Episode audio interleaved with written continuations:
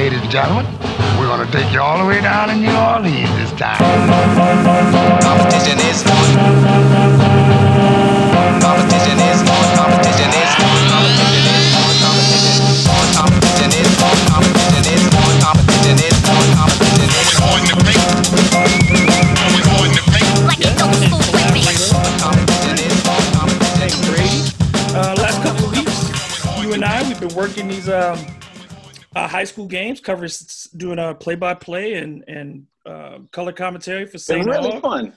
Yeah, fun. it's been a blast. It's been fun. That's the first time we've done that together. Yeah, uh, and it was like, hey, show up, begin, and it was good. So I like stuff like that.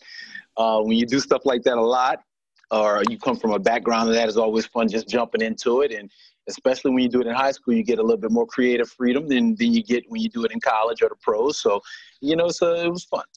Both yeah, and we got to see good games. Yeah, we got to see some good games. We Got a Mighty Mighty Karr Cougars lose, which was uh, something that we don't normally see, but it was a great effort by uh, St. Augustine football to get that win. And uh, the game versus Rummel this weekend was also a good game. We saw some really good high school football here. Now, you also did the battle for Algiers after that, which was held at yeah, right, was held on the East Bank. it was, yeah, the Battle of Algiers on the East Bank. Uh, right after we did the uh, St. Augustine Rummel game, we just fired, flew right over to uh, flew, drove right over to uh, Airline Drive to Flunks Street, I believe that's how it's pronounced, Flunks, and uh, went over there. Uh, Landry, they gave a good fight in the first half, but you know, Karr was able to do what Karr does. You know, battle of attrition. They were able to, you know, out physical them in the end and get the big win in the Battle of Algiers, as I said on the PA, East Bank style. So that was fun to uh, to go ahead and uh, and watch that game as well. It's it's been very strange just watching a lot of this stuff because um, this is it's such an unusual high school football season. You you have the concerns that you have for the kids, and then in those moments, you kind of you know while you're watching them, you can't help but root for them. You want them to do their best and everything. Yep. And it's it's so it's like in the moment you detach, and then as soon as it's over, you go back to thinking like, man, should we really be doing this? That's what I do. That's what I when I saw the stuff with LSU as we as we talk about LSU and Alabama uh, being. I tweeted out, man, what the fuck are we doing? What are we doing? These kids are not getting paid for this.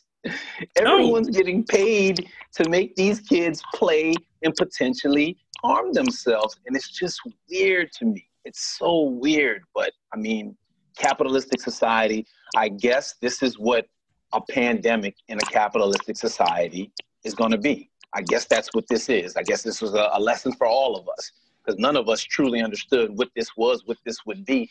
But when you see all the games postponed. You know, this game, that game, uh, this player won't play. He's on the COVID 19 list. We're going to get another guy off the street if he has COVID. And then the absolute uh, ignoring of the symptoms that follow COVID 19 use. Like, no one talks about that. I mean, the NFL, no one talks no. about the haulers stuff that comes with people that had COVID.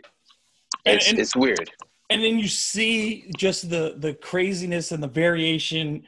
Like we get, we'll talk about LSU specifically in a second, but you have Trevor Lawrence, who tests positive for COVID, is not allowed to play, and yet he's on the sidelines at Clemson Notre Dame. And then Notre Dame has a problem with you know all these fans storming the field, just doing this. And, ridiculous. and, then, and we already know Indiana has a has a spike and South I mean, seventeen different states right now are spiking. The country is spiking. Yeah, well, look, yeah, yeah, yeah. Earth is spiking, but I'm just saying in particular, uh, as much news coverage about South Bend and whatnot what even happened like on that level is just. I mean, what do you what can you say, man? You got half the nation are cool with this, and then you so got. I, I, I, mean, I don't yeah. know what to say. You, then you go to the SEC this weekend, and half the conference games could be canceled. Yep. I mean, that's well, what they're looking it, at. It, I mean, Florida. I think we not even may, may not even play Florida now, right? Maybe, maybe. Yeah, oh, like who knows? Who knows? I mean, These high school you can games have teams finish this season with, with, five, games, with four or five games. Four or five games, and and I like the NBA did it right. We all know the NBA did it right. They won't get their credit for other reasons that have nothing to do with basketball. But the NBA did it right. Everybody else is a dystopian Mad Max scenario for pretty much everyone.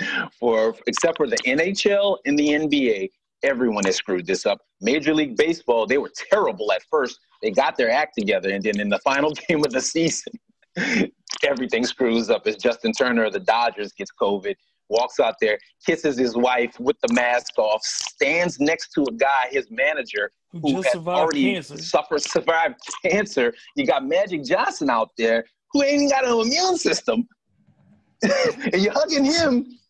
Although I would say Magic is probably on a whole nother level of uh, of treatment. But it's Perhaps he can't catch like COVID the nineteen, but insanity of it though is Rob Manfred says, you know, that he, he issues a statement saying this is you know terrible and he shouldn't have been out there, and then the dude says, I don't care, and I ain't screw apologizing. They're like, well, no further punishment needed. Wait, what? Like, What? how So are you the commissioner uh, of a sport and you let the player tell you, I ain't taking your punishment because I don't care? And like that's been for like the way baseball COVID. handled COVID. In a really capitalistic past. society. Yeah, COVID in a capitalistic society. We're seeing it. We're seeing what it is, and it's weird. it's So weird. the, the LSU Bama game is canceled. Well, at, at the very least, postponed, but I think it's canceled. I don't, there's no there's no time to Oh. play that game again. Over under on LSU fans actually mad at that. They ain't mad because they were gonna get they were gonna put three figures up on them. Bama was So- gonna get a hundred. It was gonna be yeah, it- it- it's so I'm I'm I don't know. I think maybe I'm I'm I'm, okay with it as well right now. I've been given the circumstances. If it's over with, it, look, it is what it is, man. So we move on to the next because that's what it is. Look, I mean, I, I don't even look at the top 25, man. I think aren't who aren't there teams in there never been there before, like Indiana, Northwestern. Like th- this is it's just weird, man. And I hope one of those teams are able to run the table, maybe get into the to the college uh, bat, uh, college football championship or in that top four. I hope one like- weird team gets in there. I just hope something like that happens because at least it'll be worth it for one, you know, university, one team that they were it'll able have to to be traverse it'll this to. COVID situation. because you don't know how many schools are gonna be standing at the end. Yeah, that's what I'm saying. So, So, I mean, like you're gonna have Yeah. li- literally, you could have Big Ten teams like Ohio State, and they could play six games, maybe, maybe. you know what I'm What are saying? If if you're a five and zero Ohio State, and you got an eight and zero Alabama, and it's like, how do you judge any of these teams this year? Like you're that's what literally I'm saying. It throwing this stuff nothing. every- it, it's yeah. It's it's it's it's weird. It's all weird, and I don't know what we're gonna think about this a year from now, two years from now, five years from now. We look back on all good.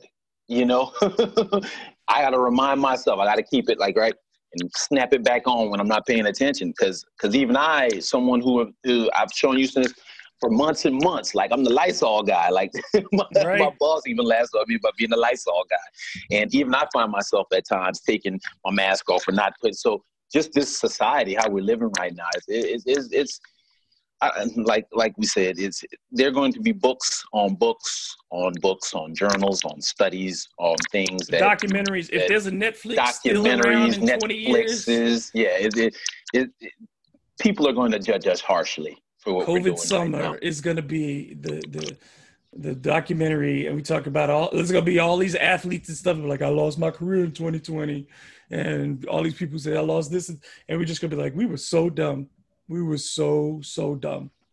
If we make it 20 years, who knows? You know, we, we, Yeah, who knows? no, ain't nothing promised. But for LSU anyway, yeah. Going the way the season's going, where they were basically saying we pulling people off the street to play quarterback because we ain't got nobody in the, in the as far as the numbers Yeah. go.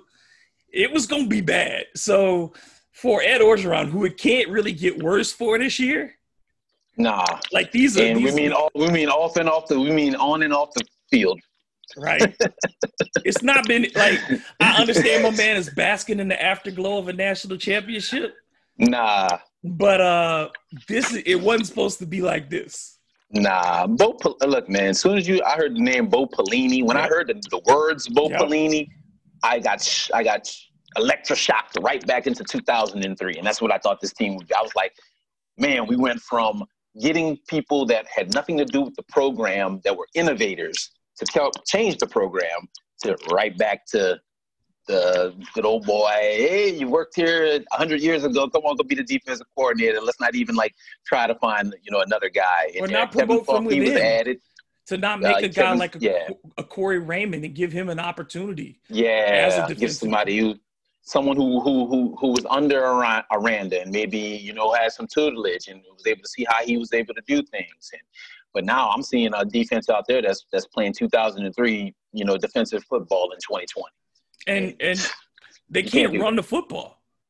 If you uh, like you, for LSU, which has always had backs, that ain't never had a problem in having backs, and you can't run the football at, like at all. It's Yeah, I'm really. Linehan was a bad hire yeah, too I'm dis-. Yeah, I'm disappointed in I'm disappointed in, in, in what I'm seeing from them, especially from the running back position, because obviously we always have great running backs at LSU. Um, uh, kid's name's escaping me right now. Uh, number four, he was so so good in high school. I know we covered him in high school. Um, what's his name right?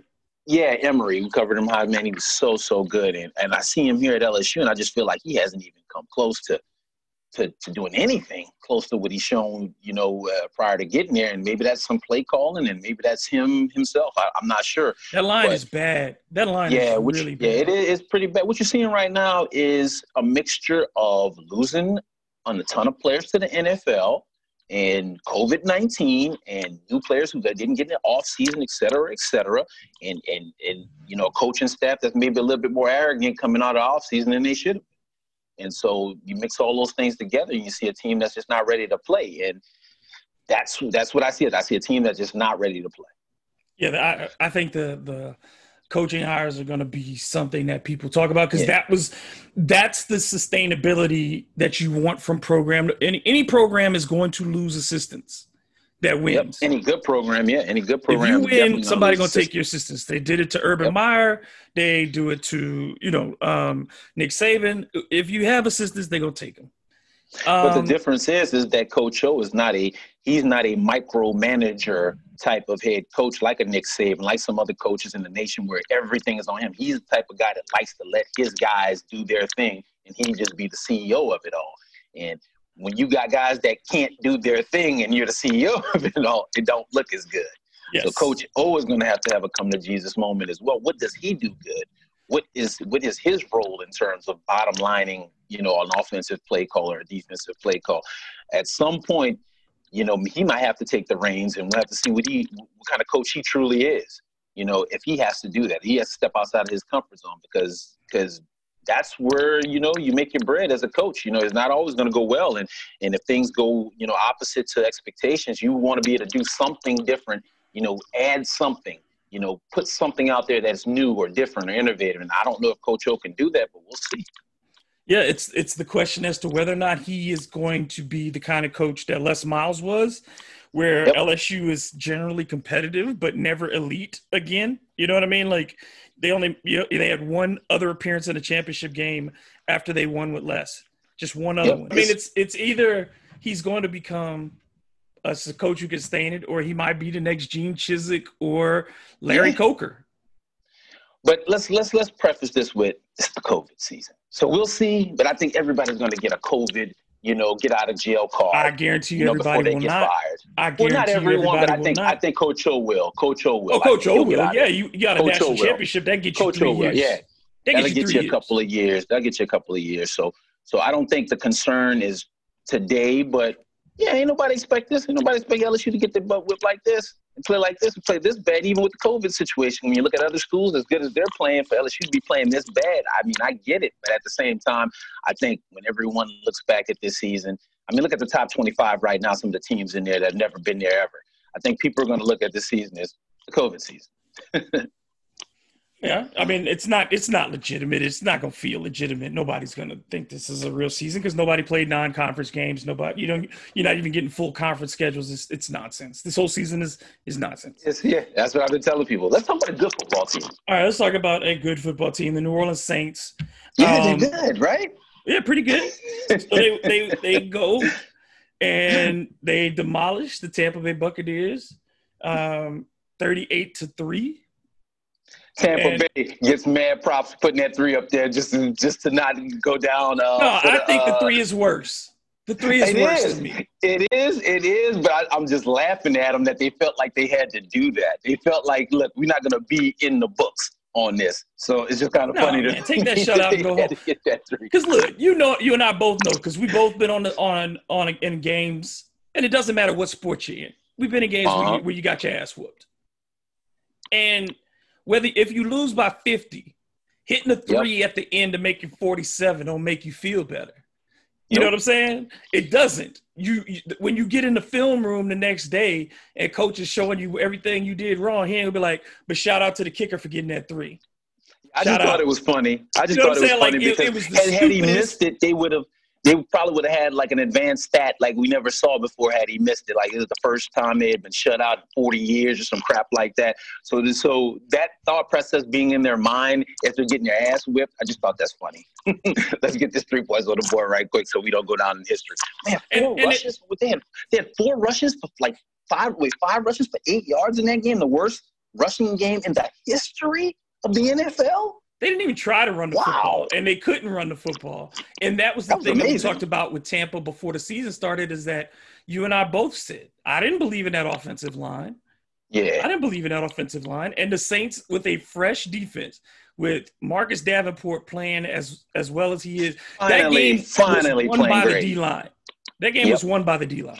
Man, Trey Hendrickson, what a steal this guy has become in the third round. I mean, he's looked good from the first minute he's been here. He's looked like a player. He had a higher motor type of guy in that first couple of years, but now he's he's showing a little bit more skill. Uh, he's looking like a pro bowler almost. Uh, and man, they were all. I just look how they look in the fresh all whites. In the fresh all whites, it just it brings everything to another level. When you're doing it, it's nice, but when you're doing it with the fresh all whites, it's almost like a little heavenly glow to everything that you've seen out there on the field. And I felt it on that Sunday night game. That was one of the most enjoyable uh, games to watch in a very long time. I thought, in terms of being a blowout. I mean, just it, it, it injected a lot of pride into you watching that game. And then in that game, the Taysom package hit. The Taysom package hit, and I know you was at home probably mad about it. I was sitting there, and I swear to, I swear, I swear, I'm. I'm sitting on the couch with my oh and my, my wife is sitting in the chair next to me, and every time the ball when Taysom was on the field, I would tell my wife, "Watch what happens. This is what they're gonna do," and they would Uh-huh. do that. Like I would Uh-huh. say, he's gonna run on this one, and he would run, and I'm like, I don't understand why Tampa hasn't figured this out. Yeah. Like there are, it was, it wasn't necessarily that. Look, I've got to give the man credit. You take advantage of what you take credit, advantage of. yeah. You know what I'm saying? They He give you the played- he hole, played take the well. hole. He If they give you the catch, take the catch. I'm not mad at him. I Um, just think Sean Payton had it going, play calling. Why we've seen games like this from him before, when where the play calling is just, I mean, it's just lit. It's just lit. This was one of those lit play call games. He'll have this, and then he'll go back and, and next week he'll, he'll run a reverse on third and one. We'll all be mad at him again. well, but- I mean, you look this at it game too. right here, the play, the play sheet was rocking. It was. I- I think it's it's over. I think we're, we overstated how well the offense played because the defense Uh-huh. played so well. He threw four touchdowns. He kept. He he he got the intermediate game going. Yeah. That's what I'm talking about. Yeah, it was the surgical. intermediate the intermediate game for Drew Brees at this point in his career is still a good thing. You can still win with that. I don't understand like the the overemphasis of trying to get him the ball down the field. If you run the ball, he's going. He has more than enough arm to do the intermediate stuff all day long, and then you could bring in Taysom for some of these trick throws, et cetera, et cetera. You can just be surgical. You can just you know do what he was doing. But man, I thought our receivers looked really, really nice in that game as well. Uh, throwing the ball at 12 with 12 different guys in like I think the first half. Emmanuel Sanders, he's starting to just on the few plays that I've been looking at from him, man, he is a really tactician when it comes to running those routes. And I don't know, man, he's one of the best second, maybe second wide receivers I can think of as, as the Saints. Even even though it's early in the Saints' career, I, I, I see him as one of the best second wide receivers I think we've ever had. Yeah, because I mean, I mean, there has never been a truly distinguished second receiver for the Saints. Yeah. not not in the Sean Payton era. There's Maybe never Lance been a number Moore, I two. Lance was a I third guy. He was a slot. Yeah, but there was that one year where I, a lot of guys were injured, and he was the he was number one or number two for a lot of one, of and he really played well that year. I think you remember the year. I'm just saying I you think- don't. He's not. Yeah. a- he was never the number two receiver. Like Yeah, he never was fill in, officially. that don't make you. officially, The, yeah, I mean, you just played the game for a couple games. Lance was a three, was a, a slot guy. That's I mean, that's what it was. Two. Um, I think the biggest thing was, like you said, the rushing attempts. They got 37 carries, and a lot of different people touched the ball. They didn't get a ton. The, the yards per carry didn't look great, but I think it was the attempts, especially in the second half, and that's what you wanted to see out of the Saints is score and then be able to use your offense as part of your defense. And the defense did a great job of setting the tone. And then the offense did a good job of helping the defense in the second half by still being able to keep drives going just enough. Didn't put have to put up points, but they were able to keep the ball enough so that a, a, a Tampa Bay team that is not suited for comebacks. Let's just be clear about that because they they have the same Oh. problem the Saints have when it comes to that. Is they have a quarterback without a great arm, so comebacks become really hard. And when you're getting the pressure that the Saints were getting, you saw it. Tom Brady didn't have anything downfield. He couldn't try to get it downfield. And I think that it's really frustrating. If I'm Tampa, if I'm Mike Evans, and people say, well, it's just Marshon Lattimore. And yes, Lattimore always plays him well. But at the same time, if you're those guys and you're used to getting the balls that you got over the last couple of years from Jameis, Yeah. and now you are not oh, seeing Oh, him and Brady are not on the same page. Yeah, just just after the game, I thought was was some of the, one of the most incredible things is that uh, Sean Payton. It uh, Sean Payton, he's been getting his dance on the last couple of weeks, and on Twitter and online, you know, people have been judging his dance moves and whatnot. What do you think of Sean Payton's, uh, you know, last couple of years of being really hardcore in the locker room with the Instagram stuff, with the uh, with the Twitter stuff? Because Lance Moore said after the game, I don't know that Sean Payton. We don't know that Sean Payton. We never seen that guy. It's it seems like this started this summer um even before uh like as soon as like the shutdown happened and, and then we found out that Sean Payton had COVID and everything. Since then this has been a much different Sean Payton. I don't know why. I don't know. Maybe it made him reassess some things in some ways but he's been a very different Sean Payton. He's been much more vocal and honest he was the one that said it was Drew Brees' last season. He was the one that said they didn't want, um, you know, uh, Womack to come back. Uh, Yep. He was he was the one that said that they didn't, you know, that they were all the things that were going to happen. He's been out front on them. He has not bite, bit, um, excuse me, been biting his tongue all off season.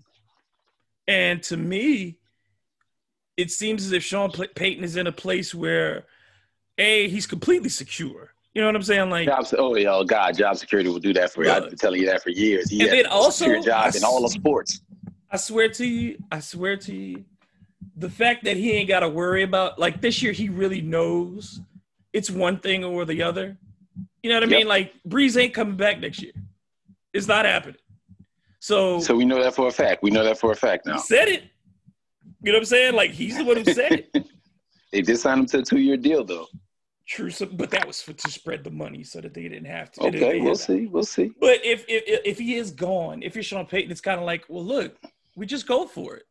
And if it don't Yep. happen, it don't happen. Is but what can I do at this stage? We've been here at this point, and it's either do it or don't. And so for him, yeah, I mean, there are opportunities to be petty, and Sean Payton is as much New Orleanian now as anybody else when it comes to petty. It's super petty. And you saw Kamara after the game. He tweeted out yawn emojis. Michael Thomas, he was tweeting out brooms. Uh, one of the guys that we didn't talk about was uh, CJ Gardner Johnson. Now, we didn't get an opportunity to talk about him from last week. He's one of the guys that shares the Instagram. He shares a lot of the Twitter stuff. He's dancing with Sean Payton. Uh, look, he's a guy that I think we all love. But at some point, I think we know in the back of our heads he's going to hurt us one day. so maybe we are just we're kind of prepared for it. But what do you what do you thought about uh, C.J. Gardner Johnson the last couple of weeks? Last since he since he joined the team and kind of become like I guess the Cortland Finnegan of the league. That's he's the only that's the only guy I can kind of maybe He compare to ain't Cortland because Finnegan bad yet. Yeah, you know, Cortland Finnegan, that dude was ready to throw hands. I don't know if CJ Yeah. is ready to throw hands. I think well, it's a different world. It's a Yeah. different world too. You can't fight like you did back then, but just that mentality. It seems. I think closer to that CJ likes being an an agitator, and every team needs needs one. Whether it's a you know, and a lot of times you find that's the linebacker or the defensive end or the shutdown corner. CJ ain't the shutdown corner. You know what I'm saying? Like he's not a guy who gets a ton of sacks, but he's always in the middle of the activity, and so yeah, that I think lends maybe itself. he yeah. you know, that lends maybe. itself to, to, be a, uh, having that running mouth. Well, he must have. He must be a good ripper. he must be a really good ribber and a really good, you know, uh, trash talker to get Yeah. under guys' skin in that manner. I mean, Michael Thomas to get under his skin to the point Michael Thomas got to punch you in the face like in practice. And that and him not really backing down from stuff like that, I have to imagine I that he has what, some. A one trash talking skills. I tell you what though, he's lucky he don't play with play with Steve Smith back of the day. Oh my God. Because you Ah, wouldn't be on doing that to Steve Smith. Not, but that's a number one draft pick now. They're not, not many are built Smith. like Steve Smith is on television right now, scaring the hell out of his co-anchor. So what are we talking about here? Steve Smith is a different breed. Steve Smith that's was number like one this- draft pick. that's the Allen Iverson of the NFL. Yeah, he he. Look, man, Steve Smith to this day, like I understand why he's mad all the time. At least when he played, but I don't understand why the hell he mad all the time now that he doesn't play. He doesn't you know how it and he's is, dude. All Lit- the time. We talk about this. Uh, even if I said little dudes who have to come up and make it. yeah. Little dudes that come up, and he was a small receiver, Yep. and and nobody thought he was gonna make it, and that dude made it, and he turned into one of the best of his generation. You know, and, and from his era, there ain't too many dudes you would take over Steve Smith just if you're trying to compete. Wasn't he a running back? Wasn't he a running back in college? In a return, he was a running back and return man, if I'm not mistaken, in college. just- I think that's I mean, of- completely unlike what you see out of receivers. Not built like any Yeah. receiver that you see. that's why I think that's what I think made him so special is the fact that he was built like a running back, and but he had the wide receiver skills and the return man skills. So the return man skills, that's what kind of put him on the map before he even was the number one receiver. He was a great return man. And so you get those skills. If you can get the guy the ball, then that YAC yardage is going to be return, you know, return guy YAC yardage is going to be running back YAC yardage. So I think that's what he's getting out of the deal. But uh, yeah, CJ they need if, if he was on C.J. Gardner Johnson would have some trouble with him. But see, this is the thing though is the Saints needed Davenport's edge and Yep. they need CJ's edge because the thing that we noticed for the beginning part of the season, the Saints had no fire. Even when they're winning these games, they weren't playing like a team that had urgency. And the very at the very least Sunday, what you saw out of that defense was urgency. They came to destroy. And when they didn't get sacks, and, and I mean, four sacks is great, but it was the pressures. Sure, it's the that's first the play of the game. Brady The was- very first play of the game, Cam Jordan was up in Brady's grill. Brady was on the ground, I think, three times in the first three plays. And that's that's not what Tom Brady wants. You know what I mean? That's the whole thing. Is Tom Brady cannot have people around his feet that bothers him. And then when you took a look at the Saints, I think another great thing that they did was the D line was like, if we're not getting there, put your hands up. And that's how you get, you know, an interception just from putting your hands up because you pushed the offensive lineman. You saw the offensive lineman was pushed a good four yards back Yep.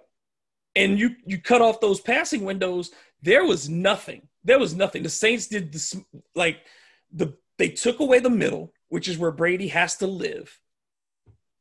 You know, he has to get those middle passes, and they were able to take advantage of of keeping people out from the boundaries as well. Antonio Brown worked the boundaries for a couple of grabs, and that's all good. But that's your third guy. You couldn't get anything to your top two receivers. I wanted to say was implementing him in the game. Was that a factor for Tampa Bay? Because I mean, I don't think so. obviously, I don't think you so don't you, you don't think you don't think the the week of practice him coming in the game and him not having that rhythm with Brady. What was Okay. his? He got he got three catches on five targets. Well, that's what I'm saying. If you have a good rhythm and you practice well, or maybe that's Godwin catching those passes who's been having a great season. Well, that don't that don't do know, nothing with five out of eight. That in don't this do game. nothing with they, they them not being able to block.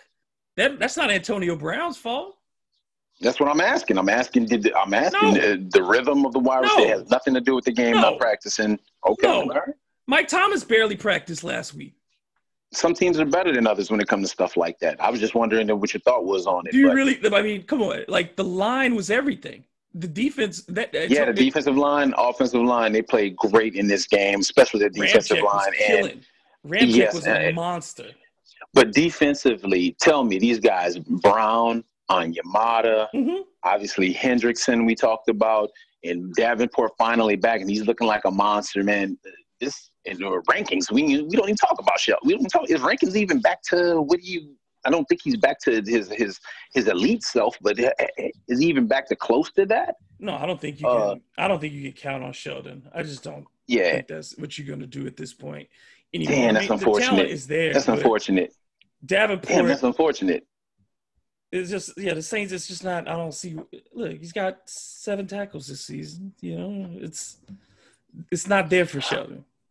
Damn. Well, but pretty much for everybody else, the defensive line has been playing in, in not without having like star name players. I would say this is one of the best defensive line looks I've seen for the Saints for a while, especially not having stars. So and they have they have enough depth to rotate, and that's the main thing too. And and I think it helped to, that the Saints as well that the game was played at night. Um, they rarely play Tampa at night. They usually play Tampa in the daytime, and you know it's different. It's still different. The humidity is different. The heat is different. Yep. And I think it certainly helped um, for the bad the way of the Saints who always was- play well at night anyway on prime time. So to give them that and to take them out of the heat of Tampa, that moisture, that humidity, I think that that helped as well because a little bit cooler evening is better for Brees. All right, we talked about like Saints uniforms, which are incredible, incredible, maybe the best uniforms in all of football. They're color rush all white. Now let's talk about some uh, some uniforms that aren't good. There's a lot of bad ones. about these NBA the- city editions, right? about The, the New Orleans Pelicans. I don't care less about the city editions. I'm talking about the New Orleans Pelican City Edition, and I am tired. And I'm telling you, why is Miss Gale's bingo friends picking all these uniforms? I'm tired of it. I'm tired of the fruit stripe one we had from last year, and then the fake little Mardi Gras one that looks just like the fruit stripe one, except for it's it's it's green and, and purple and yellow. And then this one that we got today with the fleur de lis on top, the New Orleans City flag, man. There's not anyone in front of liquor store know what the New Orleans City flag looked like. so what is going on with these designs? Who's telling them about these designs? Look, I was listening to the bird calls earlier today. Do y'all know who are the people behind this? You know, maybe we can have a concerted fan effort to let them know. Maybe we can have fans like draw something, you know, come up with, with their own concepts. done. feed it to I mean, this is Nike. I'm trying to figure out. This is but- but- Nike. This is It's I mean, so ugly. How What many of them? do? Look, this year, so many of them are bad. So many of them are bad. This is the Pelicans. A have never had any ingenuity with these uniforms. The best ones are the red ones, and all the other ones are garbage. The white ones suck. The blue ones suck. Terrible. The blue and oh, the white ones. Oh my God. The white The ones are so ones, oh plain, and God. the blue are just awful to look at. The red Yeah, ones are the only terrible. ones that, that you like. And and then on top of that, you, like you said, you do a city edition where no one associates City of New Orleans with its flag. No one. No one. who's who's getting that access? Who's talking to Nike? Who's someone is talking to Nike and telling them I this think Nike's city? recycling stuff because look, they just that's what they did with the city of Chicago. You know what I'm saying? Like they're just recycling ideas. You see the the one that they did for um uh San Antonio is essentially the Portland Trailblazers uniform just reversed. Oh, it's the old school looking. Yeah, that looks like a '70s uni. So it's like it's but- I don't I, I don't like the fact ever since Nike took over the uniforms for the NBA, they've the, the alternates have gotten worse and worse looking every year to me. Like Just for- the guess- Knicks one- you saw the Knicks one? No, I did not see the next one. Oh my what god, that was the a one? Philly. Oh, Ugh. just they're all so bad. Orlando, did you see theirs today? No, I have to see Orlando. it's orange. It's orange and white. It's it's got orange Oh pinstripes, and it says I would rather Orla, they- and no I one calls it Orla. I I would rather just have the king cake baby on there, like a like a float head on one of these jerseys than what we're seeing right now. Three fleur de lis, uh, blue, red. Uh, I don't even understand what the font is. What it is, at least at least the, the the regular jerseys, which fonts I don't like. At least they're kind of like street sign fonts. These fonts are just I don't I, I just do not get it. I don't get what Nike is doing. I want just throw an alligator on there, like eating The a, a, a, a so crawfish thin. or something. Yeah, that's what I'm saying. The numbers so are so thin. thin. It's just it doesn't. There's no reflection just- of the culture. It doesn't Yeah, it has nothing to do. like New Orleans, and that's So that's what I'm saying. I I'm putting it to you. You got the connections. Find out who is talking to Nike. You saw Jaxson Hayes. He he sent it on Instagram talking about, "Ooh, this look icy," showing the close-ups. But I, I find it funny that even him and the New Orleans Pelicans that are sharing the jersey, uh, they had a they had a uh, Twitter post earlier today. None of them were showing the whole jersey. Nobody's excited. Nobody's excited. of the jerseys. So it's Nobody's it's just weird, and I just wish that we could do something better. Are you gonna buy just- it? No, you're not gonna buy that jersey. I'm not. bu- No, hell no, I'm not gonna buy that. jersey. I would rather they just playing like uh in alligator polos. Right. They could just wear pennies. Seriously. You know what I'm saying? Like from gym. Just just use the practice uniform. Now I'll be fine with that rather than that. Yeah. Yes. Oh, yes. Yes. So Goodness. Yeah, just, just Zion up that, I'm not- in. I just don't get it. I don't. get- I don't get what we're doing. We we got so much stuff here in New Orleans. We got crawfish. We got good food. We got floats. We got you know. No, the- I don't want to see no more Mardi Gras the- anything man, on a uniform. I don't want to either, don't- but I I'm just saying, man. No, I I, don't I, see no look, but hey, I understand that, and I'm good with that. But our Mardi Gras ones weren't that great anyway. They weren't that No. great anyway. It was just somebody put, uh, uh you know. But I'm tired of that being the focus for New Orleans all the time. I'm tired of people acting like Mardi Gras Yeah, happens Mardi all Gras year round. else. It's it's it's Yeah. two weeks, man. It's two weeks.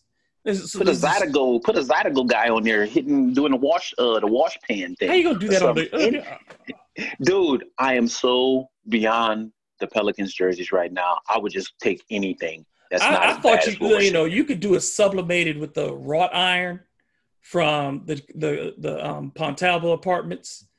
You know what I mean? Like you you remember how you remember the one thing that I did like that Nike did a few years ago. Remember on the back of Duke's uniforms, they had like the Mhm. sublimated. You could see the cathedral shapes of the, of the Duke campus buildings. Ah, you telling me maybe being make that may that be uh St. Louis Cathedral on the back like that or something? Yeah, you know, do something sub because Yeah. that's the shot that you always get is of Jackson Square, the St. Louis Mhm. Cathedral, the Cabildo and the Presbyterian and the Pontalbas. That shot is every time somebody is about to present a game from New Orleans, where do they come? They come from that it's angle always showing that, yeah. And Yeah, off the know, river I mean- where they had uh, three, four hundred maskless people last weekend in a Yeah. Christian uh, rock uh, concert or, or whatnot. And did you see the what? Who, somebody in the newspaper, Newell Normand, you know, former um, sheriff Oh of yeah, Jefferson former Parish. yeah JP Sheriff. Yep. So he's out there writing about that and talking about, um, oh well, you know, it's it's unfair, and the mayor's chooses she lets the protest go on, but she won't let these people have their concert. You got to have a permit to have a concert. A protest, by its very nature, you don't get a permit for a protest. Also, also, it's easily Googleable. As I've been telling people all day, you can find out that there were no spikes in the cities where the protest took place because the None. protesters were wearing masks. Yep. So it's easily it's easy to Google, but obviously we have people that don't care about facts, don't care about truth, don't care about anything but winning. And I guess maybe we can move on to to this uh, next segment, uh, the election results, which Yeah. aren't exactly making the president think he has to leave office, which is, I guess, not unexpected, but still weird. And I just, this election, man, we saw black men voted 18% for Trump, black women voted 9%. Now, I don't know if that uptick matters, but I want to ask you did the Ice Cube stuff, did the Lil Wayne stuff, did the Lil Pump stuff, you know, all, you know, putting their stuff in the lexicon, did that add to you know I guess 18% black men voting this time as opposed to which was close it was closer to 10% last time. Uh, Kanye West got 60,000 votes in this thing, which is a pittance, but at the same time 60,000 that's 60,000 votes you, you didn't have to throw away. No, I mean, but that's American politics is designed to make people choose to either vote for somebody they don't want to vote for or throw Yep. it away. And I think a lot of people, I think the uptick was there were some defiance votes. I don't think the the, the Ice Cube stuff had anything to do with it. I think that there are people who genuinely felt like, okay, well, this time we have never gotten anything. And I said this afterwards. You know, I said we've never gotten anything for the black vote anyway and we're forced into these positions where we have to choose one or the other. And I think some people just like like screw it, uh, because still, eighteen percent of black men still means eighty-two percent of black men did not Yes. vote for Donald Trump, and it still Which- means that ninety-one still of black good. women did not vote for Donald Trump. The problem has never been with black folks and Latinos and Asians, because Mhm. there's only one group of people in this country that Donald Trump won with, and that's whites. That's it. 55%. 55% of white women, 53% of whites overall. So if that tells you right there, it's not if if anything, and I thought that this is something that was under has been underspoken about, except by people who really care about this, is if anything, and like Stacey Abrams showed in Georgia, then if you organize and you get black people engaged, they'll come out. Because you had 90 plus percent turnout in Detroit. Stacey Abrams registered over half a million voters, and, and more than half of those were black. Yes, I think seven, eight hundred thousand. Yes. So- it, it was amazing what she was able to do. And got in them to Atlanta- show up. Yep. So, you know, even with the numbers being changed, there was still more black voters who showed up this year than they did four years ago. So When you think the areas where where where Biden won were still all overwhelmingly black votes. and it's crazy because you think about you know when you had the radio show and i would do the radio show every week and, and just how how crazy this covid stuff was in the early beginning when it just seemed like real like 10 times worse than what it feels like now even though it still is bad. And we talked about all of that and we watched these coronavirus meetings and we see everything that happened and i think that 70 million people was like be cool with that shit. To me, that was as scary as anything else that you know, anything that the election had to offer was like it's just wow. It's I just- thought Trump was going to win. Wow. I thought Trump was going to win from out from jump. I, I weeks ago I, I told people I said I think Trump's going to win. So I was surprised. Um, I wouldn't have been surprised think- if he won, just but to get six, seven million more votes from the first time around, that I, I- to me that was a bit surprising. not me. That Like I'm a little bit older than you. I'm not that much older than you, but I'm a little bit, and I just say that I'm a little bit more cynical. And so these things don't Yeah. surprise me because I think this is even the votes. Like I don't think that there was really a lot of votes cast. It wasn't about Trump. It's never been about Trump. Going all the way back to as, as this started before Trump. Started with Tea Party. You know what I'm saying? This Oh, that's well, this yeah, stuff we knew, really yeah, started. yeah, yeah, yeah, yeah. That's what the tea. Yeah, we know what the Tea Party was about. That was So- about stopping Obama by all means. And I mean, so an it's- extension it's- of it. Yeah, this is just the, the continuation. They will. It didn't have to be Trump because remember the, the excuses are for everything. So it's not about him. You're not. They're not making excuses for him because of they love Donald Trump so much. They're making excuses because of what he represents to them, and what he represents to them is the maintaining of a power structure. And these And people, yes, and I understand that. I understand that, man. But 70 million people, that is the most people that has ever voted in the history of this country for a person that lost. So, well, I mean, but you also had more for- people come out who voted for this person who won too. So, yeah, who won? Yes, yeah. and but he won I- by a bigger percentage than Hillary Clinton did. No, no, no, you're correct. But I'm just saying the sheer raw number of 70 million based on everything we saw this summer. For you- me, I understand that you I understand that you're cynical. I understand that you're cynical. But even even even for me to see it 70 to, to mean that he added seven, eight we could have votes. had a zombie apocalypse and that dude was going to ah, barely Yeah. it was going to come down Apparently. Apparently. Because it's not Apparently. about him it has nothing to do with him it Yeah, has everything it's to about keep it's about keeping power. I understand, I understand, but I would even thought with his incompetence they don't that care even about the that keeping power crowd, he would have maybe lost a little bit of that. have have they ever cared about competence has it ever because that's the nonsense of this whole thing is that it's never Yeah. been about competence it's that's what none of this is about that election he's a different level, bro. You can't you can't compare him to like the incompetence of George Bush or yeah, like this is a whole No, you absolutely can. It's it just looked different. See, that's the thing is I don't understand why so many of y'all Uh-huh. are shocked. It's the exact same stuff that Bush was doing and saying. It's the exact same stuff. He just did it. Bush did it with a smile. Trump does it with a sneer. What was Bush doing that was helping? That was Man, What was he doing? Cheney would have Cheney would have slapped the hell out of George Bush if he was this transparent about every single move he made on the chessboard, as as Trump administration is. Over 200 people indicted for crimes that has never happened in the history of anybody being in the White House. So It's, it's, it's- but. Reagan was got Reagan had numbers like that almost. Reagan had nearly as many numbers as as Trump did. But what do they talk about with Reagan now? All the crimes that Reagan had. Reagan could have been impeached. He violated congressional orders more than once. And so uh, look here now they talk about how how great a president he was and that dude did some horrible horrible things. So I mean I'm like Oh, I'm man. I am never surprised that America will excuse the misdeeds of Yeah, you're white right, men. you're right. You're right. You're right. And I and, and and I was not surprised, and I wouldn't have been surprised that Trump won. But the margins did make me go, "Damn, y'all really wanted that." Just the margins. I just thought 70 million. That I, that just kind of like, damn. That made me Don't take be a seat. surprised, like, bro. Damn. Don't be surprised. I, I I'm not super surprised, but I was surprised at that number, man. That that that's crazy. and the Kanye votes are just an outbreak of that same thing. It's like I don't want to vote for either one of these people. I'll vote for Kanye. And that's the problem with the thing with American the way we vote anyway. And, and there's a great piece if if people want to look it up, go on, just Google Hasan um, Minhaj, and he does a breakdown of um, ranked choice voting. You know what ranked choice voting is, right? No, I don't. What is that? Okay, so ranked choice voting is what would be, you know, you know how um, it's very similar to like when you vote for the MVP of a league. You know, you put your first, your second, third place votes and all that stuff, right?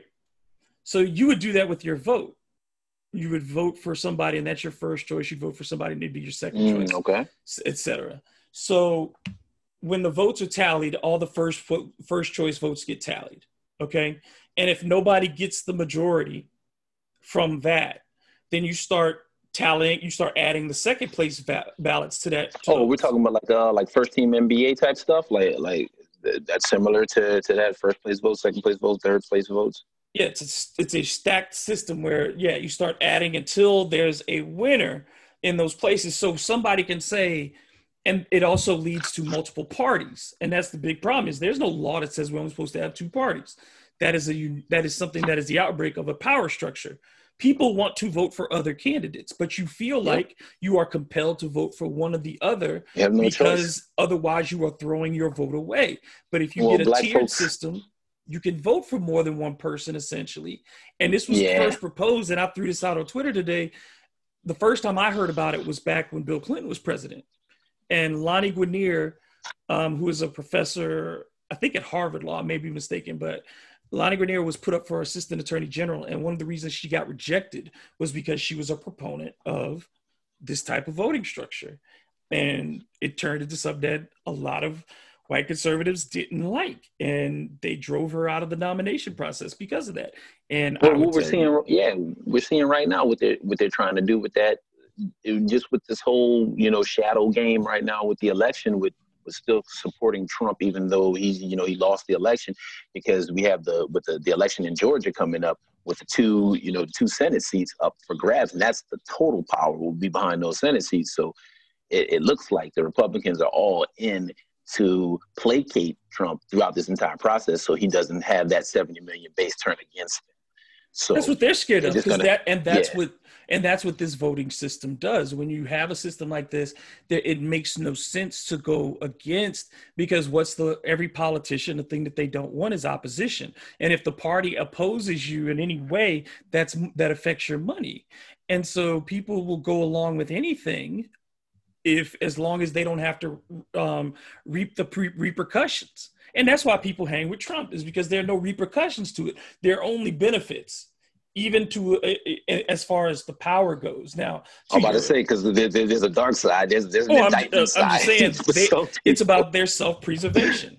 Because why why does it make sense for them to go up against Trump when Trump is going to go out and yell about you as soon as you do and turn his crazy minions on you, and then next Yep. thing you know, you've been and that's what they're afraid of of. That yep, that's what they're afraid of. Just like eh, I mean, he started off by firing the uh, defense secretary. That was like the warning shot to everyone else that if you say anything, I'll fire you in these next 72 days, make your life a living hell. So yeah, we've never seen anything like this, and I guess uh, I would say it's surprising based on the last four years. It's really not, but still, it still takes some extent. Sometimes you sit down and be like, "Damn, this is this is the timeline. This, this was the correct timeline. It's the one we live in, huh?"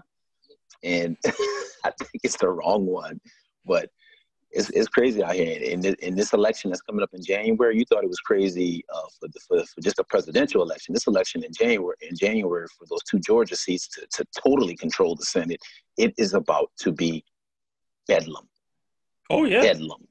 There, oh yeah, and and, and I, I don't think we, I don't think it's like anything we've ever seen that's about to come up. Mm, we'll see. We'll see. Because I, I just I'm used to hearing that phrase so much this year, and for the last four years, because Trump said it all the time. shit. Like But nothing Jesus, you've ever seen. 2020 is the year. Like nothing you've ever seen. It's like okay, I don't know, I don't know. Let me see it then. Yeah, but he was he was saying it to be impressive, like uh, and, it, and it fell flat. All right, well, finally, let's talk about. Uh, uh, y'all, you guys talked about it earlier. I listened to your bird call uh, calls, and you guys were trade machining out of this world. Y'all was too much trade machining. You was getting mad at somebody because they was having fun trade machine, and you want to be a serious trade machine. That's But, me, uh, man. I, Jrue- I I would say Jrue Holiday, Mr. Yes. Jrue Holiday. He is. He's he may leave now for real, for real. yes. And I, I would like to say, obviously, he's one of the top individual defenders in the league. I would think it's a bad idea for him to leave just because Stan Van Gundy's coming in. And I would want my best defensive player to be able to impart that to the new guys coming up. But you know, maybe he, maybe it's time. Maybe he just say, "I'm not, I can't do that anymore. I'm ready to move on." And if he is ready to move on, and obviously you have your take as well, but I just want want to see where did he fall in with all time pals? Where does Jrue Holiday fall in with the all time, you know, best Pelicans players, the best New Orleans players overall in history? Uh, clutch points had him at number four overall. Yeah, I have him at four. I have him at four because I, I Chris Paul to me is still number one. Um, Okay. AD two, David West three, and um, Jrue four. Clutch points had PJ Brown as number five, Jrue Holiday as number four, David West number three, Chris Paul number two, and obviously, you know, if they pick Chris Paul number two, they're going to pick Anthony Chris Davis. Paul's win shares killed Anthony Davis one. in New Orleans. Chris Paul affected winning more than Anthony Davis did in New Orleans. No, definitely, definitely. This is one person's opinion, but Yeah. Jrue Holiday, Jrue Holiday is number four. So Jrue Holiday better than what? Than Mashburn? Mashburn only played two years, man. Mashburn only played two years, and one of them he was hurt. So it's like it's Yeah. hard to give Mash as like his one year that he was clean, he was all star, and he got hurt, and then he was gone. So it was like it, it it's hard to give it to any of those guys because yeah, Baron Davis was awesome as a player, but he was only Yeah. here two years, and and so John Marcus Cousins. He wasn't even he here didn't even one play a whole season. he didn't even get to 60 games as a Pelican. So it's like, yeah, it's it's it's I don't it's not care, a bro. long list of guys. I mean, I'm Tyson Chandler was Rondo. certain to be up there. You know, you got to put Tyson Chandler up there. You got to put Peja Stojakovic up there. Definitely Tyson. Yes, Peja. Peja definitely in that top ten. Peja. Oh yeah, those early teams with Peja. My God, he used to be amazing, getting all those three point shots. But I'm throwing Raj Rajon Rondo in there. I don't care. You can get mad. Anybody mad? Throw me Rajon Rondo in that top ten. We don't get to the playoffs without Rajon Rondo. You should have signed Rajon Rondo. Rajon Rondo showed in the playoffs They how couldn't sign him. I don't know why you keep saying they should have. They Because I'm could mad. not. They I'm couldn't. mad. You ask I'm something that couldn't happen. No, they couldn't do I, I, it. I, listen. That's not what I was hearing at the time it happened. At the time it happened, I was hearing that there were some other possibilities of him being signed. No, there was went no to him money. early. They offered him Dale the could have went to him early. No, that's not true. They offered him the full mid-level exception. They offered him the full mid-level Yes. exception, correct? The Lakers had more to give, though. But wasn't it correct that when he all got offered that money, that he got offered at the last second? It wasn't like a, a No. dialogue. No, with that's him not how that. the, No, that's not how the that season. happened. No, no, no, that's not how it happened. No, It wasn't a last-minute situation. the Lakers made it a last minute situation. It was a setup. This whole thing was it was a setup. It was done intentionally. The Lakers sent him the offer, and then he called the Pelicans and said, "Y'all got 15 minutes to do better," knowing good and well that they couldn't offer him any more money. It was the domino. Getting Rondo was part of the thing to get AD. Rondo, number six on my all-time Pelicans list. Okay, so I, I'm still throwing him on there. But uh, uh, Jrue, I will miss him very much if he does leave in this circumstance. Uh, I know that both of us have had our opinions about Jrue over the years. I think we both know and understand that he cannot be your main point guard, your main, uh, you know, handler of the balls, table setter. But he has some qualities that I think that uh, incredibly underrated his individual defense, obviously. I, but it's weird. It's weird because I think we all know that Jrue's a phenomenal player, and, he- and even though he's a phenomenal player, he didn't maybe reach his apex here. You know, I think there's a lot of a lot to left left to, uh, to to be desired with with him, despite him playing so well. But with him leaving or him going out of the door, what, what, are, what are your thoughts process on on is this happening? Like, is this is, is there any more mirrors and, and smoke with this, or is this for real? Like, it I don't think this it's a going to happen. rush. I don't think they're in a rush to do it. I think my best guess when you hear these types of things, and once they say teams are taking calls, first of all, everybody's taking calls all the time. But with this, as we know, Jrue at the end of this season has a player option. So th- this is the steps. You go, they probably went to Jrue and they said, Are you what you thinking about with an extension? And I'm sure Jrue's agent said, Here's what we're thinking about. And I think this is very similar to what happened with Brandon Ingram last year. When Brandon Ingram, everybody was like, Why don't they just sign him to the max immediately? Sign him right now. And the whole thing I think was that the Pelicans told Brandon Ingram is we plan on signing you to the max, but you just got here, and you may not like it here, and then you know, and we may not like each other. Who knows? So they gave him that freedom, and I think that's mm. the same thing here with Jrue Holiday. Is that Jrue is at that point in his career, wouldn't as any player gets to. He's over thirty now. You get to that point in your career, you say, "My my, I got fewer years ahead than I have behind me." So, what am I going to do?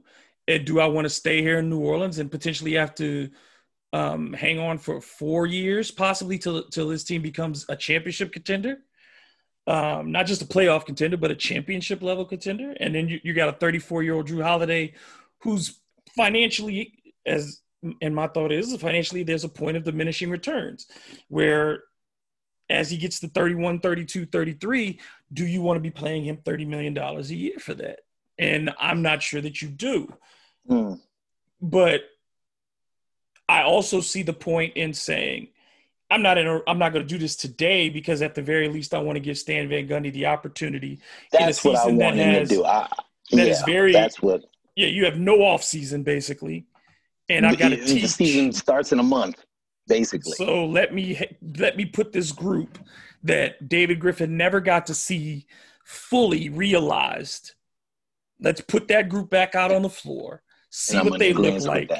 And then if there's a deal to be made around if if we're not where we want to be at the all-star break hey then we can move Jrue And I agree with that as well. And I think that Stan Van Gundy, well, having him in those practices, having him as the the mannequin for his uh, tutorials or whatever, I think that is that is going to be an important deal for for having the guys buy into a lot of that stuff. So I want to see Jrue here at least in those opening stages. And if it gets to the to the point that we're at the trade deadline, we're not doing as well as we need to be doing, or you know, we find a player out there, not Wiggins. I know you really like Wiggins, but I think no like i didn't say i really like you like Wiggins. the numbers. You That's like the not numbers. what the I numbers. said. No, no, no. I'm, I'm not disrespecting you. I know you, you was talking about the package, everything that came with it, uh, the, the numbers, their their salaries match and whatnot. Uh, but yeah, I'm gonna, I'm be, uh, I'm gonna have like a little fake little. Even though I don't criticize the hell out of him on Twitter, I'm gonna have a fake little crocodile tear for him because, uh, you know, he really is in a time where there's a lot of players who's all about me, this and that, all about. He was so no frills, man. but he's God, also what a no frill star. but I, uh, star is a word that i don't know if i'd use Star for us. Not, I'm not saying overall, Yeah. so just for us. Um, so I- I think that there's there's Jrue Holiday has a lot of great qualities, but there's also things that I think that that the Pelicans need that Jrue cannot give them. Yeah. Because if if if Stan Van Gundy wants to play with Lonzo Ball off the ball more in half court situations, Who's going to handle a damn ball? and that that to me, I don't want Jrue Holiday at the top of the key. Me neither. handling that ball.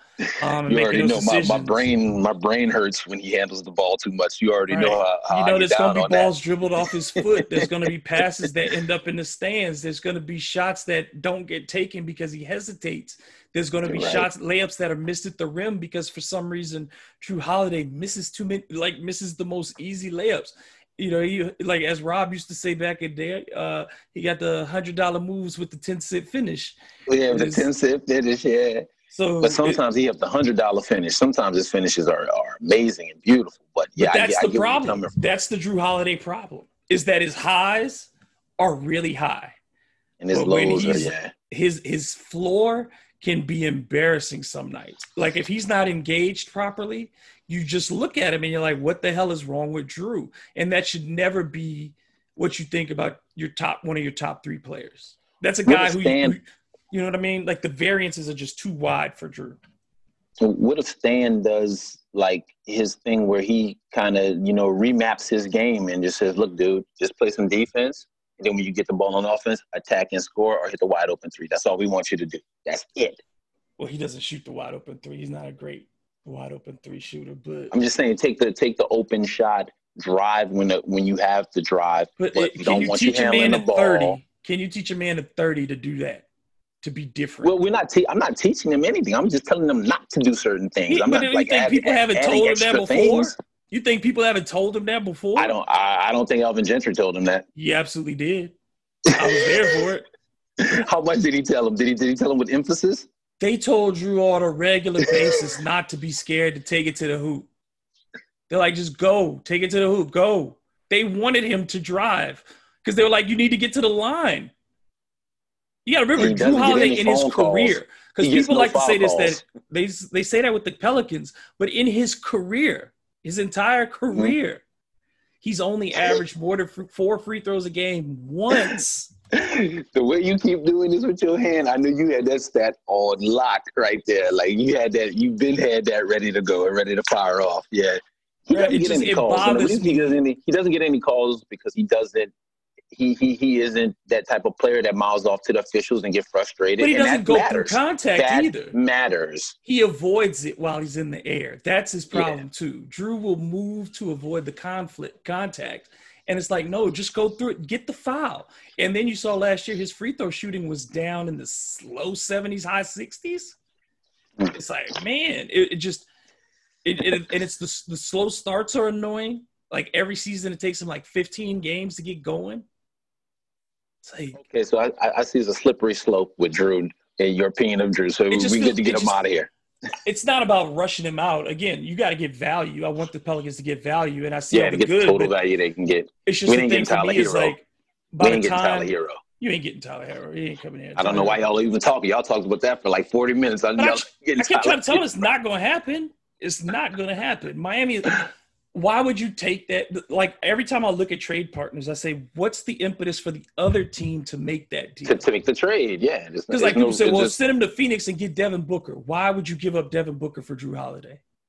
you want to see what you you want to see how Tyler Herro advances the successes he had at the end of this season, moving into a new season. Plus- You're not giving that away for no Drew Brees. Plus, no, uh, yeah, Jrue plus Jrue Holiday is redundant. You like having you Yeah. get a lesser Jimmy Butler. I don't need two Jimmy Butlers.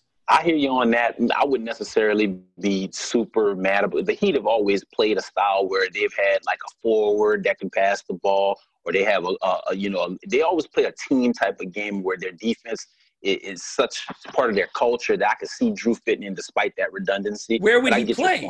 Where would he play? I get your point. like I where would he play like- though? What spot? Wouldn't he play? Would, he he would just guard the team's best defender. No, what and Jimmy position Butler. is he playing on, on that team offensively? I would say he would play. He would be in between a hybrid version of that uh, that shooting and that in that uh, small forward position, depending on who At he's playing 6'4"? each and every night. Depending on who he's playing each and every But- night. Jimmy Butler's only six five.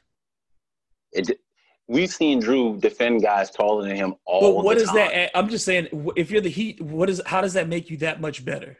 If you give up Tyler they- Herro, how does Jrue Yeah, I wouldn't make give. A, I that wouldn't give Herro. No, no, I wouldn't give up Herro. I wouldn't give. I'm just saying that if the Heat were able to take him in, I think that I just culture don't, I don't of the see him as a team fit. just I taking him his taking his defensive style. The Heat they make players better, man. That's what I see. They make the players better. That's why you don't need to spend 20 plus million on Jrue Holiday.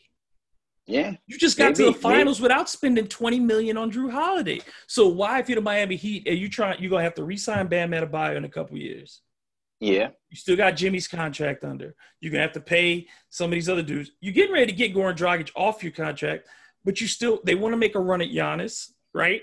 They want to make a Yeah. run at maybe an Embiid or Simmons or something. I just think Pat Riley and company just really, really freaking like him. I don't believe really, that. I really think it's, I think that's smoke. I think that's smoke. I think if Riley was that hyped about Jrue Holiday, he would have made that move a while ago. Because they think said they Levy- wouldn't give up Herro for him, and so Yeah. if they're not giving up Herro, They didn't have assets before. Why would they give it up really. now? What assets did really did they have before? I mean, I know I've been listening to Dan Levitar's show for a decade. I know three, four years ago, he, they were on the show talking about how bad Riley wanted uh, Jrue Holiday. So it's something that's been on his mind for a while, and I think uh, Miami is proven that they're one of the teams that players go to, and they play longer years. They play longer than maybe they should play Who? because of the regimen and the weight and the, and the weight. uh, didn't Alonzo Mourning play till he was almost like 36, 37 years old when he played over there? Lonzo, no. See, you what? You got to pay attention. Lonzo left. Remember, he had kidney surgery, Oh yeah, he did. and he went to he went to New Jersey. Then he went to uh, Toronto for a hot second and got cut because they a Haslem, buyout. Haslem, then Haslem, he's 50. Haslem ain't played in a game in four years. Miami has a good regimen and they play defense and that's their culture and that's why I see that they would want Jrue Jrue Holiday Holiday to fit into in that culture, man. I think Jrue Holiday makes their offense more stagnant. I think he's not that much of an improvement for them. He, he makes their ball movement worse, and he's and, and as a defender, he doesn't upgrade them enough to make that make that worth twenty five million dollars. I don't know. They like him, so it all it, ta- all it takes is one that. team. I don't. All it takes would is you? one I don't, I just like don't him. understand why you would risk that for a guy who can opt out at the end of this year, and you're gonna give up. At you're gonna have to give up more than Tyler Herro. It's not gonna be a one for one because the money don't match. Yeah, uh-uh. I wouldn't. Yeah, obviously, I wouldn't be a hero. We talking a scenario where they would get him, how he would be utilized if they were to get him. But I would never do it. Not right now. Coming off with Herro, I want to see what's in the in the Pandora's box on Herro before I even think about you like know, and not to ruin like i'm not, not not to ruin what me and the guys are doing um but i would say there are very few teams that if you're going to send jrue holiday anywhere you don't want to send him in the west because you don't want to Mm. have to deal with him face him. Yeah, they don't deal with him on, on the Warriors. and so you do, so if you're going to send him to the east there are not a ton of teams in the east that are even viable to take him on like either it's because look toronto's about to pay fred vanvleet Mm. right they're going to pay He's a him quality player. I would pay him too. Because uh, look, Kyle Lowry ain't getting no younger, so VanVleet's the future for them at point. They ain't gonna give that up. They found they found a dude that nobody was thinking was gonna blow up, and he blew up. Definitely. So definitely. they're not gonna give that up. And Nick Um, Nurse has been a good coach for them in, in a small stint. He's he knows how to utilize these guys. So and they've drafted well. So and you already have at the, at that spot, you have an affordable Norman Powell who can shoot three better than Jrue and can also take people off the bounce. And you're Toronto, so you feel pretty. I mean, at the very least, you know you can finish top two or three in the East again, and you figure, hey, we got a good front office. We don't have to make a uh, a pressure move because you don't have any old call- players now, could I call Siakam- Danny Ainge? huh? If you call call Danny Danny Ainge, what are you getting? Because you're not getting Jaylen. Brown. You're not getting Jaylen Brown. You're not getting. You certainly ain't getting Jayson Tatum. So what are you Mhm. asking for? Marcus Smart? Marcus Smart and I don't know pick swaps. I don't know. Uh, money. I mean, so you take on Marcus Smart's money, and what are you getting? You're just getting basically back a younger Jrue Holiday, right? yeah, Because he's not a great three point shooter. He's No, not really he's a not. point guard, right? So you're getting I'm, a trying, great I'm defender. thinking. I'm thinking about. I'm thinking about Boston's roster. Who? What else they have on there? That's even. they don't have any bigs. Yeah, They don't have any wing Yeah. defenders that they're going to give away. They don't have any because they're all their best wing defenders are on the starting lineup. Remember, they went Damn. through the playoffs essentially with seven guys. so they basically only have picks. So Ken, Ken, and Kemba's not going And, anywhere. yeah, and you don't, and you're not trading for Kemba to play on the Yeah. Pelicans. You don't want a volume shooter to come back. Nope. Not, not, not, not, not the way we have it going on right now. So, So, then yeah, you you're look right. at top Philly. teams What does Philly East, have? yeah. Does Philly have They anything have, that the uh, Pelicans want? No.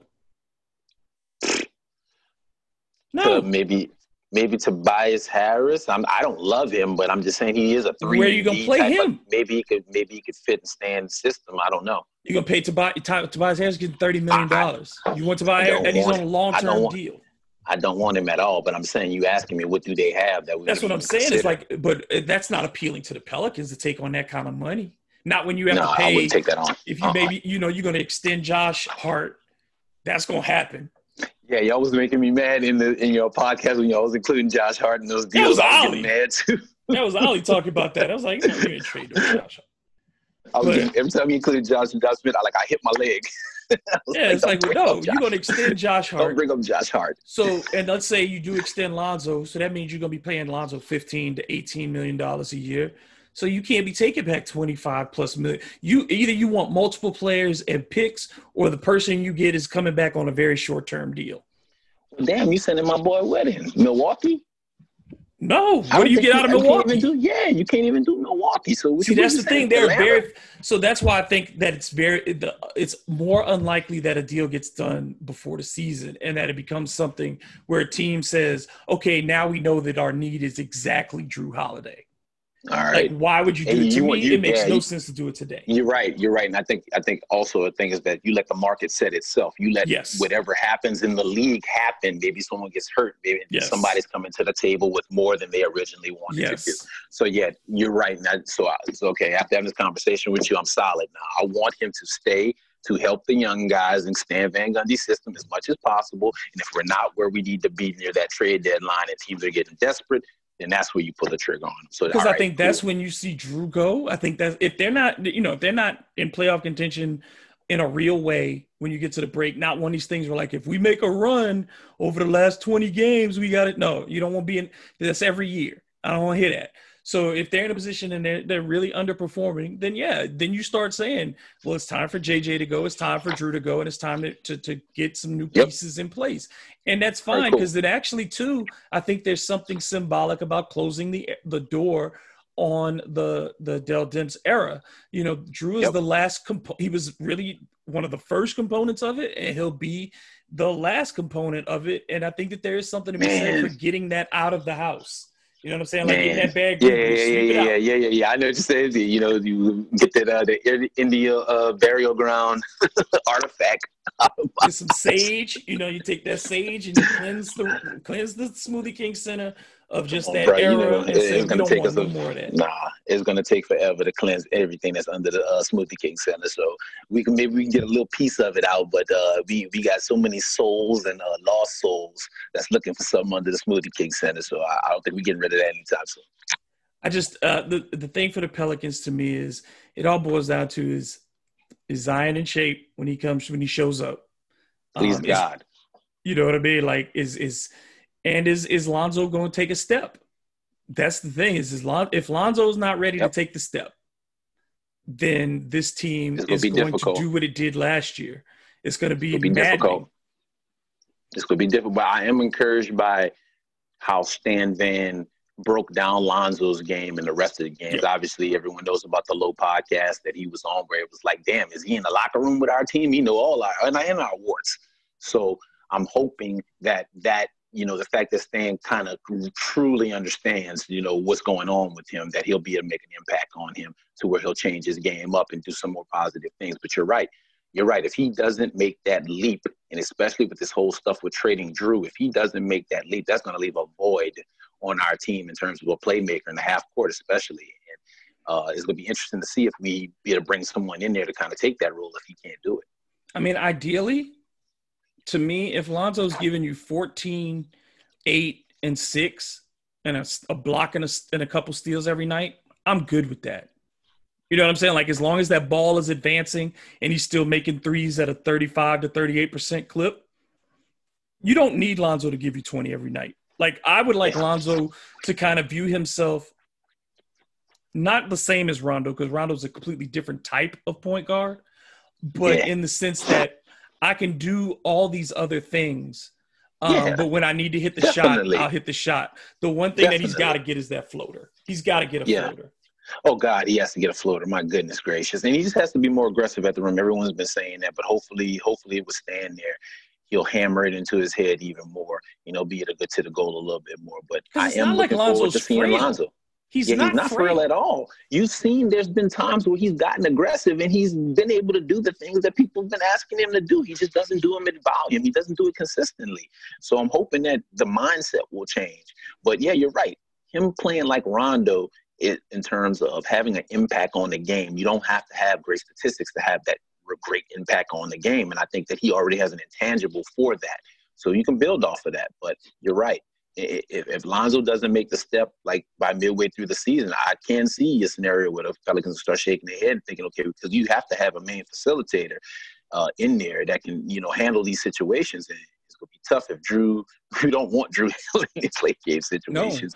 So And- we gotta have somebody that we can depend on handling those late game situations. And you don't, I don't see Nickeil being ready in year two to take over the point guard duties at 19, 20 Nope. years old. I don't see that. It's got to be Lonzo. Yeah, You're it right. has to because you be don't Lonzo. have that other person on the roster. You don't. No, you don't have a point guard it on this roster, and there ain't one in the draft at 13 that the Pelicans can plug in um, and start. There's not a single starting point guard in this draft unless you're counting on your team just saying, like, even if you take a LaMelo ball and make him your point guard, you better just be resigned to the fact that you're going to lose games because you he didn't get to practice. And so this kid, he's going to make all these rookies are going to make tons of mistakes. So I'm not Yep. counting on a More tremendous showing from this rookie class for, for anybody in the NBA. It's going to be more than usual because of the whole COVID situation. I mean, these guys will be drafted and they'll be in training camp like a week later, and, and most of them haven't played since March and February. And, and it's a pickup games. You know, who's going to be on the, on that right regimen? Who isn't They haven't even played pickup. You're talking about dudes that ne- haven't gotten to play five on five in months.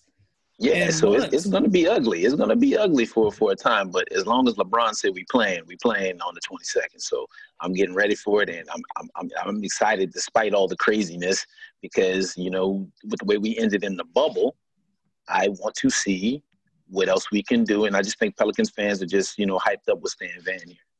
Well, some. The UPS guy I talked to today was not hyped up. He was quite he's quite angry. See, people, uh, I, I, uh, and. I was, and I'll continue to say this is like you don't know who the good coaching hire is until after it's too late. You know what I'm saying? Like you don't know the good or the bad. It's too late. You already hired him, or it's you know it's it's just everything is situational. We maybe in a different situation, a lot of these coaches would would do better to fit, and the same with players too. Some sometimes you're just in the wrong place at the wrong time, and we've seen it with players in their careers. It's like you find the right team that fits you, and you do better. If Oh, yeah, we'll see real quick though if Stan Van Gundy is the man for the right time and in the right place. If they if they're not better defen if they don't move up, the lowest he had defensively was Detroit at 18, his first year Mhm. in Detroit. So the I think they Pelicans are top not in 10 the after middle of that. the pack, yeah, top ten the other three seasons and got as high as number eight. So Yeah, so yeah, that definitely has to change, and I'm looking forward to that change. And he has a track record, you know, uh, that says that when he goes and implements a defense, you know, the team gets plays better defense. So we ain't seen defense in what, like seven, eight years. So I, I'm I'm I'm ready to see something.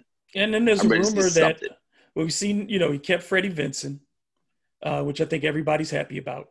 Oh hell yeah, we all happy about that. And then he brings over uh, Bob uh, Beyer, who is somebody who's been with, with him in other stops. And he's primarily the guy who teaches the offense. So um, that's why he's coming. There's also been some talk in that, that Rex Walters um, may be joining the staff. If you remember Rex Walters, he played for Kansas. Yep, I Uh, in remember the Rex day with Walters, number 23.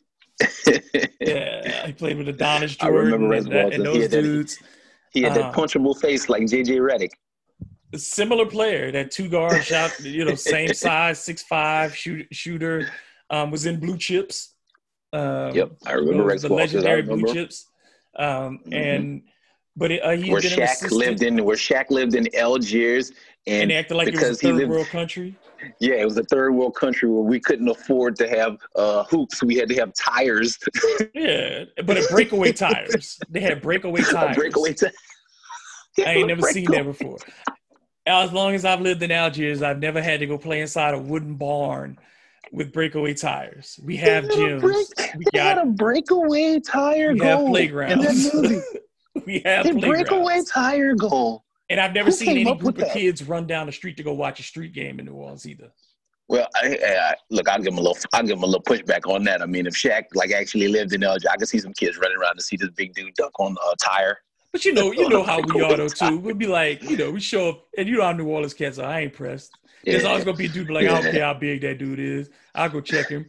That's how New Orleans cats are. You know how it is. Yeah, Because there's a, I, I totally. I forgot that scene, man. I'm glad you brought that back into visual like that. Like looking back on that 20 years later, man, that's absolutely freaking absurd. it bothers me so much because it, it, it all starts at, uh, we're so off the rails but this all starts remember with slick goes up to him and he says i got a big kid for you and he's like where is he and he says algiers as if that's a city algiers is not a city it's a neighborhood Yeah, and everyone Yeah. knows this and then they come in on a steamboat like they tom sawyer and huck finn and it's not even a normal steamboat it's a very small like barge type boat I gotta re. I gotta rewatch Blue Chips. I'm forgetting a lot of those sneak into. Algiers and they running through bushes and stuff. And I'm like, you fly into. MSY, take a cab from the airport and you get off on the Gaulle and you in Algiers. It's not Um, I- hard. It's, I might watch Blue Chips tonight based on you saying I cannot remember in detail everything that you're saying. But if they hopped on a steamboat to get to Algiers, I'm going to laugh my ass off. yeah, they do. They go like, baby, you don't know. Baby, you don't. That's the play, song they playing about. You don't know down in New Orleans, baby, you don't know. And they come in there and dude Slick is wearing all black. The dude from from White Man Can't Jump, Cylk Cozart, the legendary Cylk Cozart. Uh, You on it on Blue Chips. That's like is Blue Chips your Friday? Bro, it's one of those movies that I've seen enough. You know what I mean? Like, you know, it's imprinted in your head. I can do that movie from start to finish. I'll run Oh right wow. I've seen Blue Chips maybe three, four times. I can't remember those type of intimate detail. I can tell you, I can do the whole thing. We could do I do the Friday whole thing. I all do day. what but- Marcus Johnson tells, you know, his ex-wife, and he's like, "Hey, we're gonna go over to the club afterward to get some wings. You want to join us?" And it's like, like, the, like these are lines that stick out of my head. Oh, come on, Jenny, you know he's a friend of the program. Oh wow. like. Okay. I got him Blue all. Chips. What kind of shot is that? When they're getting Tony on cheating, when Tony was pointing, what kind of shot? Look at him, looking at the clock. What is he doing? Not Tony, man. I recruited Tony, man. Tony was my guy. Yeah, Tony cheated, man. Tony point, shave points. Wasn't Bob up? Knight in that thing? Bob Knight was in that movie too. He was, I think he was like the best Mike coach in was in America or something. Bob, but Okay. he was coaching Indiana, and, and Rick Pitino was coaching Kentucky. Oh, they were coaching the normal teams. Okay, I can't I can't remember. yeah, Rick Pitino was in it. George Raveling was in it. Like this is sad. Joe Bo- Boeheim, Boeheim was in it for Syracuse. No, he was in it Yeah. as recruiting. He didn't coach a team though. Oh, He okay. didn't coach right, one of all the right. I knew he was in the movie though, but just think about think about how how much the sport has changed to where, like back in the day, like those college coaches really were the personalities of each and every one of those teams, But also, they got to go out there and represent. and you think it's about it though too. Another thing that makes no sense about blue chips is the fact that they're doing recruiting after the season ends, which is never what would happen because the high school seasons are over. So I don't know how you end your basketball season in March, you know, and fail to make the NCAA tournament. And then you're gonna go still. There's still college, high schools playing Oh, ball movie magic, Dave. It's movie magic, Dave. That's we kids already, them kids already committed. Ain't no the, the dang number one recruit in the country, Butch McRae. And you telling me he ain't Uh-huh. ain't committed and he's school in, in March? Come on, bro. Come on, man. if anybody out there watches uh the CW show All American, I haven't seen too many episodes, but I hear it's one of the funniest uh, shows because it's so terrible about how they show football uh practice and, and what the players do at practice and, and I hear a lot of funny things about it. So I don't know if you saw that show's called All American. I've heard of it, but I have Uh, not watched it. Yeah, if you see check out some of the memes online, uh videos online, it's hilarious because they play high school football and clearly they did not get any advisors who know anything about football, which is funny and weird. But uh, You know we're yeah, I have gotta to go do? watch. I'm gonna watch Blue Chips when I get home, maybe. Here's what we're gonna have to do. We're gonna have to do some episodes that are just on individual sports movies. And we're gonna have to go Ah. through some of these movies Oh, Okay, and all right, break all them down. I'm feeling Yeah, that. all right. Are you feeling that? all right. I'm definitely feeling that. I love sports movies. All right, so because I'm sure there are ones that you have not seen that I'm gonna have to expose you to. Okay. and I'm gonna have to see what your reaction is. Because uh, uh, have you ever seen the fish that saved Pittsburgh? Hell no. See, right there. See, you got that's a classic. You have to see the fish that saved Pittsburgh. Have you seen Brewster's Millions? Of course. Please. You can't tell me Well, about Montgomery Brewster, the Hackensack Bulls, his catch a spike. Come on, right. man. Jerry Orbach as the manager. Come on, man. They Well, damn, train- all right. I played with your power. God damn, I played with your power level. My bad. Come my on, bad. the train goes through the outfield. Come on, during the game. They play three my innings bad. I thought that was. I thought that was obscure enough. Clearly, I was incorrect. You were mistaken. You're mistaken. all right, man. They got, you know, you got to see Earl Cornbread and Me. Have you ever seen that? See, there's so many out there. No, I've not seen that one. I have not seen that one. See, But yeah, send me send me a list, man. Send me a list. But we, we got to talk about some ones that I think the audience knows too, just so we can, you know. oh, absolutely. You know, You we got to hit on. You got to do above the rim. You got to do blue chips. You got to do uh, Friday Night Lights. Hoosiers. Not doing Hoosiers again. Yeah, because uh, I hate Hoosiers, so I'll go through that one. We all hate Hoosiers. hate but you know, I, I will say Jimmy Chitwood was gangster though. That one dude though, Jimmy Chitwood gets mad props because nobody can stop that dude's jumper. It was wet. The jumper was wet. He was nice. Rudy. We'll rip Rudy. I'll hate. I, Rudy has to go down too. Got to tear Rudy down. We, yeah. Oh man, Rudy. Oh man, you tearing down Rudy? Got to. Okay, all right. all right, I got to get ready for you. You you going cerebral with it? All right, all right. Like I, I can only tear Rudy down because I hate Notre Dame so much. Like I will say this: watching Rudy as like an, an objective experience, yeah, you get you can't help but get emotional. You cannot help but get emotional. But Yeah. like once you learn the real story, and then you're like, oh, he's kind of an asshole. Then it kind of changes. I think the entire car football team we went to see it like the day before we went. We played a, a playoff game. I don't know if it was Faraday or I don't know St. Thomas More or somebody. We we all went to the to, to the movie theater. We went to Semolina's I think first and ate the entire uh you know the entire kitchen's worth of uh, noodles and uh, spaghetti. And we went and saw Rudy. So I remember that experience uh, growing up. And uh, yeah, we had a, a damn good time watching that movie. And yeah, I mean, there's some memorable moments, obviously, in that that uh, everyone knows about and, and shares. And like, yeah, I can get part of part this part of that movie that make me be like, damn, okay. Oh, I got some breaking news some before we spots, you know. bounce. I just got some saw right. some breaking news. So Brian Windhorst is reporting is that the Uh-oh. Phoenix Suns are in this have had discussions about acquiring Chris Uh-oh. Paul from the Oklahoma City Thunder. oh, that's weak sauce. I thought you was giving me something hardcore, like uh, Chris Paul to the Clippers. Bruh, if he goes still to the Suns, that would be to move.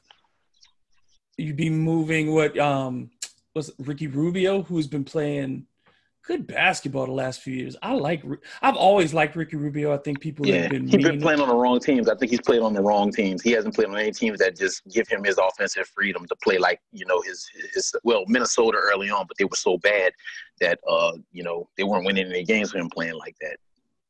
yes. I just I think he plays in a lot of rigid type of systems that don't let him you know maybe you know get his wings, spread his spread his wings. But we shall see.